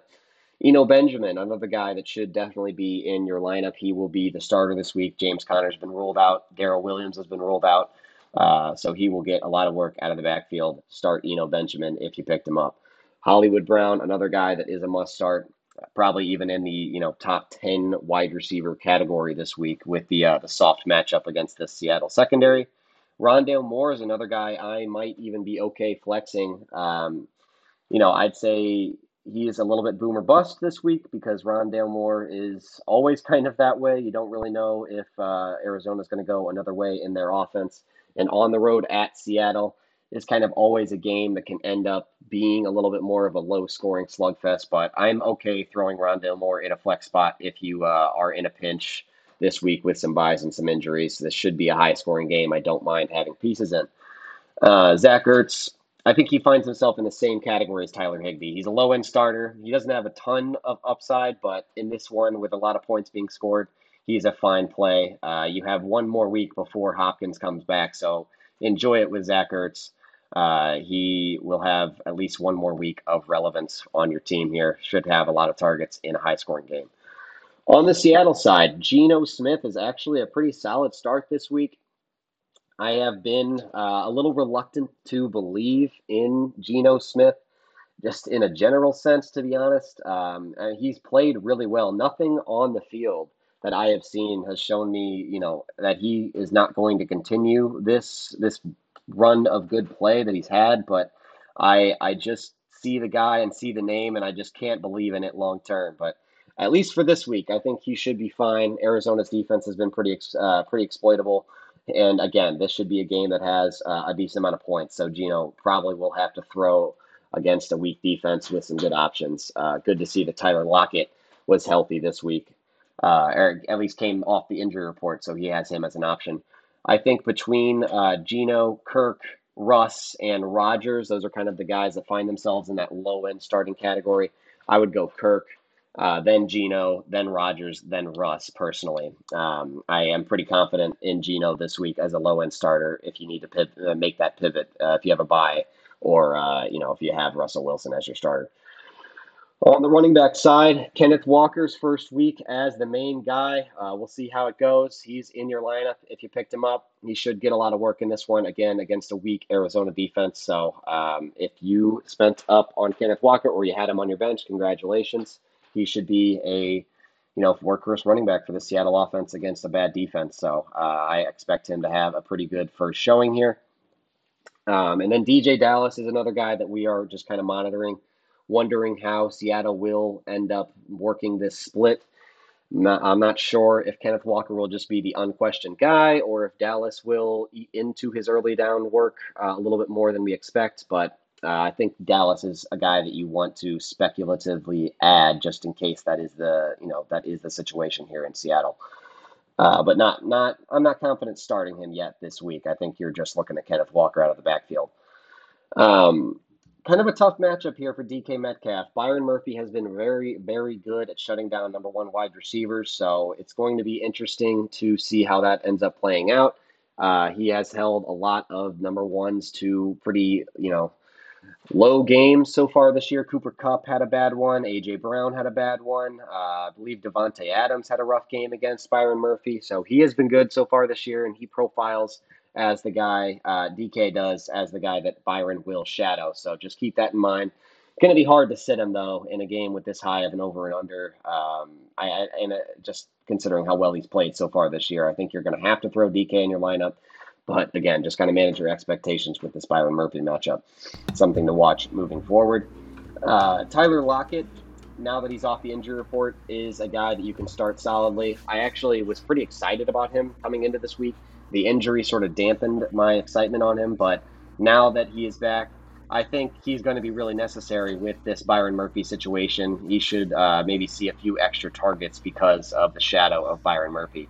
Uh, Cody, do you have any thoughts on this Seattle Arizona game? I heard that you just popped back in here. Uh, do you want to say anything else, or do you want me to just move on? Uh, nope. I don't have too much else to add there. You kind of hit most of my main points perfectly for me. Um, I did want to ask you: Do you have the ability to stop the recording at the bottom of your Riverside? Does it give you that um, option? I don't know if I do, to be honest. All right. Uh, I just I don't think I have that. I don't think I have that option.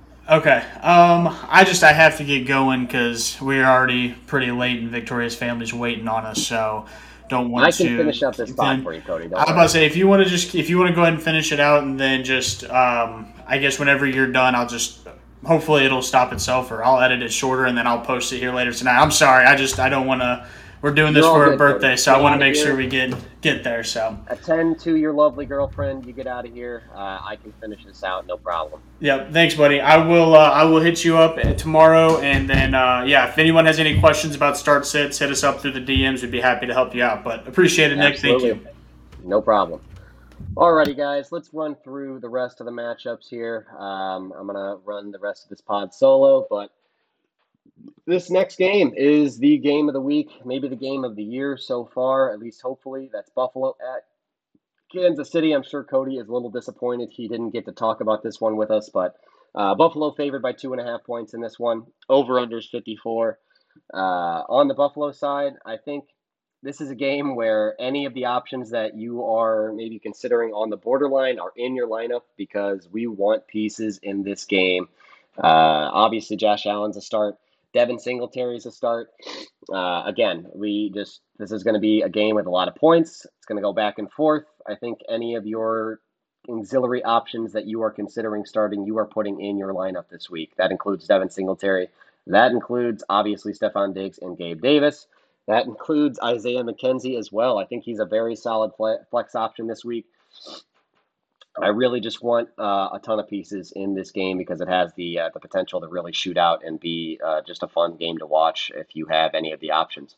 Dawson Knox might be the one guy that I am not incredibly excited to start. So uh, start this game really just hasn't shown me anything to say that he is you know working his way into a major role in this passing game. Uh, if you have to start him, I'm fine with it. I think I'd probably rather start him than the Hayden Hursts, Evan Engrams, Irv Smiths of the world, just because this game is going to have so many points that he's going to have a good shot at a touchdown. But uh, I'm not incredibly excited to start Dawson Knox. I think the only guy on the Buffalo side that I am not excited to start.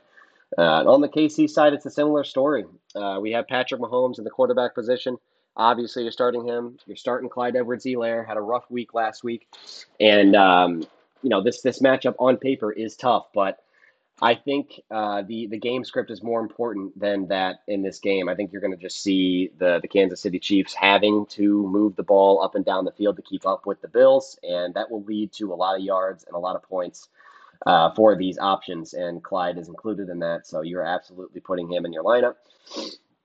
On the wide receiver side, uh, it becomes a little tougher. I think, uh, like we said earlier, Juju might be more of a you know, flex option than a bench piece like he normally would be just because of the points put up in this game. But uh, it's just going to be, you're kind of throwing darts with these Chiefs wide receivers every single week because it's going to be hard to tell who's going to be the, uh, the target leader week to week. So I think MVS, I think Juju are both flex options because of the game script here, but I'm not incredibly, you know, confident picking the guy that it's going to be uh, in any given week. And then obviously Travis Kelce is in your lineup as well. Um, hoping that this Kansas City Buffalo game lives up to its billing. Should be a fun one uh, this Sunday. Uh, Dallas at Philly is the nightcap here. Uh, Philadelphia favored by six and a half. Over under is 42 in this one.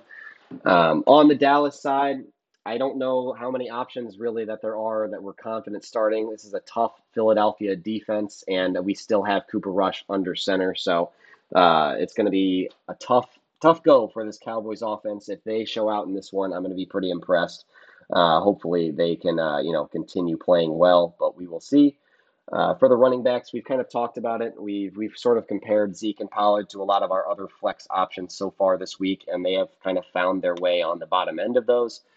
Hoping that uh, again, this Dallas offense can move the ball a little bit, but with this low over under and the low implied point total for Dallas, I'm not incredibly confident in either one of these guys. A tough Philly front seven makes this, uh, you know, just a, a tough matchup to play these guys in. I understand that uh, you know Zeke is going to get a lot of work, and byes and injuries are mounting right now. So I think he might find your way into your, uh, he might find his way into your lineup. But uh, again, I'm not incredibly confident starting either one of them. I think CeeDee is the only guy I'm looking at from the wide receiver side of things, and I'm okay starting him this week. Uh, Philly's actually been okay against wide receivers, but not great. I think that's more because of their run defense. It's been sort of a uh, you know a funnel to the wide receivers that we talk about sometimes. It's been a pass funnel for that Philly defense. So I think you can be confident starting CeeDee Lamb. Uh, Dallas should have to throw the ball in this one. Philly's going to put up some points, and um, you know, CeeDee Lamb has been uh, Cooper Rush's go to guy pretty consistently. And uh, Michael Gallup is another guy that we're monitoring. I'm probably putting him on my bench this week, but uh, somebody that has been emerging a little bit uh, from that injury. Hopefully, he can continue to uh, progress. And once Dak comes back, he should be a solid option for you. Uh, Dalton Schultz, I, I, again, we're not considering him until Dak comes back. I don't mind adding him and just kind of waiting and seeing. I think better days are ahead for Dalton Schultz, but it's it's a. I would be hard pressed to start him this week. I would probably put him even below the streaming category we have talked about so far with the uh, the Hayden Hurst, the uh, the Evan Engrams, and the Irv Smiths of the world. On the Philly side, we are starting Jalen Hurts. Obviously, uh, he is uh, a high end QB one. Miles Sanders, uh, a tough matchup for him. Uh, obviously, Dallas's defense has been very good this year, but I, am going to be hard pressed to sit him, especially in a week with uh, some byes and injuries. He's in the low end RB2 category. AJ Brown, a must start. Uh, the the wide receiver side of things is where I'm a little more confident on the the Philly side. Uh, Dallas has been good uh, against you know opposing wide receivers, but they are beatable. Uh, Trevon Diggs is a notorious risk taker on the cornerback side of things. He, uh, you know, gets gets makes his plays, uh, gets his interceptions, but he also lets up a decent amount of yards as well. So AJ Brown and DeVonta Smith both should have fine games in this one. I'm fine starting both of them as um, you know a wide receiver two in DeVonta's case and then a wide receiver one in Brown's case. Dallas Goedert another one uh, of a another one of these guys is a solid start. I would put him in the top five uh, tight end category right now. That's not an incredibly high bar to clear, but he has been really good so far. Uh, you're not setting him.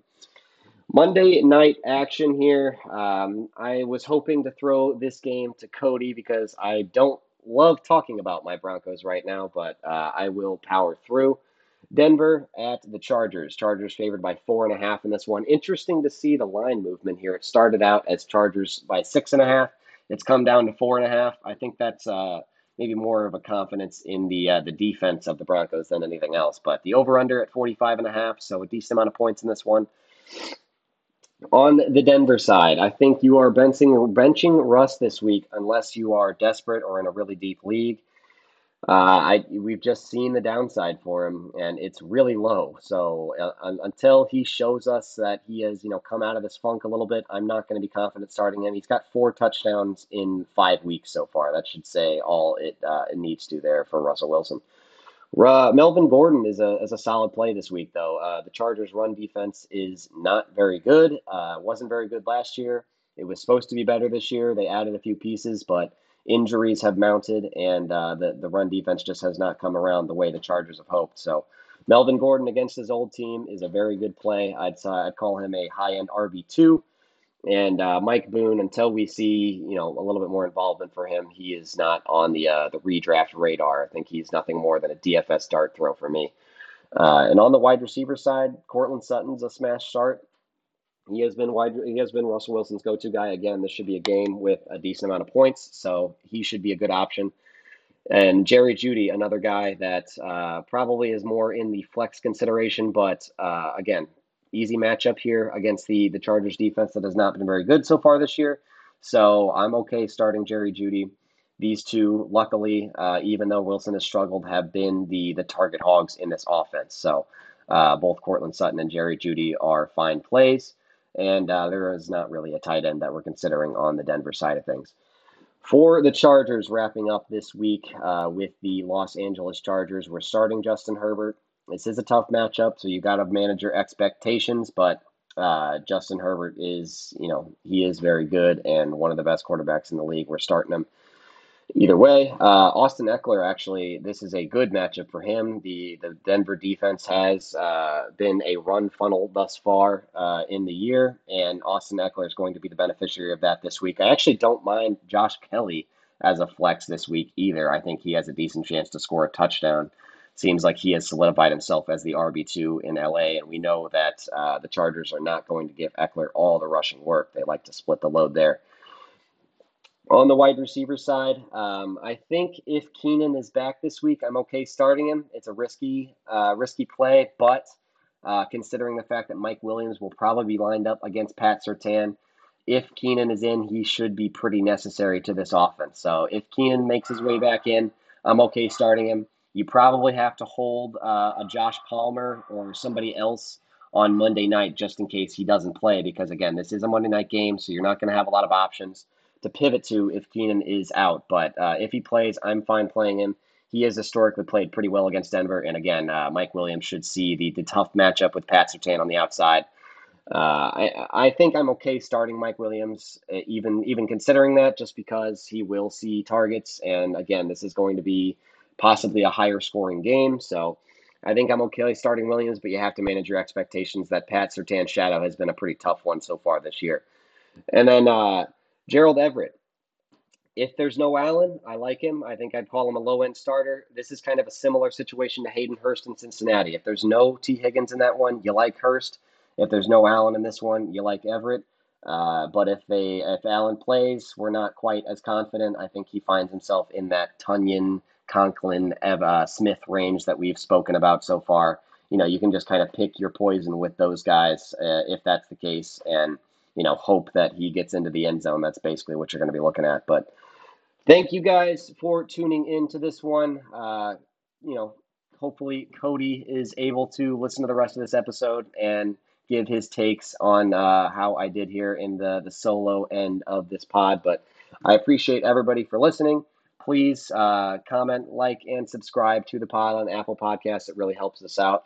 And uh, please give your feedback on the socials. We would love to do a uh, Q&A episode at some point with uh, some of the, the, the feedback from the listeners. So thank you guys very much. You all have a good week six and good luck. We will talk to you uh, on Monday with the week six wrap up show and uh, look out for those best bets as well. We've been doing pretty well the past few weeks with those. So thank you guys, and uh, we'll talk to you soon.